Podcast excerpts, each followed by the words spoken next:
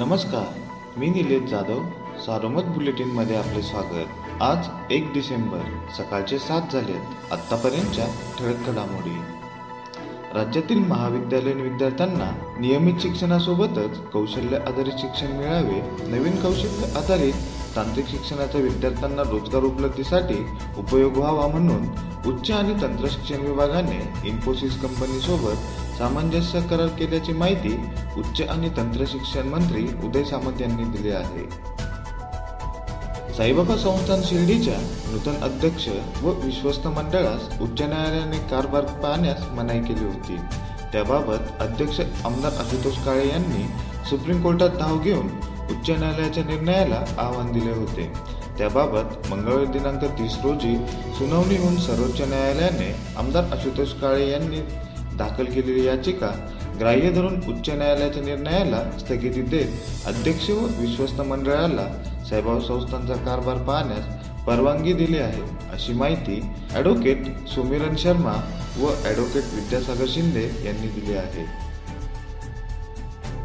शेती आणि शेतकरी उद्ध्वस्त होऊन बागायती शेतीवर वरवंटा फिरवणाऱ्या सुरत नाशिक नगर ग्रीनफील्ड हायवेमध्ये जमिनी जाणाऱ्या संतप्त शेतकऱ्यांनी कालपासून राऊरी तहसील कार्यालयासमोर बेमुदत उपोषण सुरू केले आहे.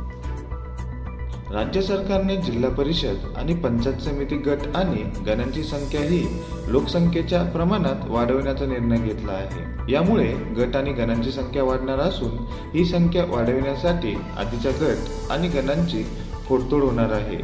यात संबंधित गटाची सीमारेषा गावे आणि लोकसंख्या बदलणार असून त्यासोबत आरक्षण सोडतही नव्याने निघणार असल्याने पाच वर्ष गटात विकास कामे करून ऐनवेळी पंचायत होण्याची शक्यता असल्याने जिल्हा परिषद सदस्य आणि पंचायत समिती सदस्य आतापासून दास्तावले आहेत.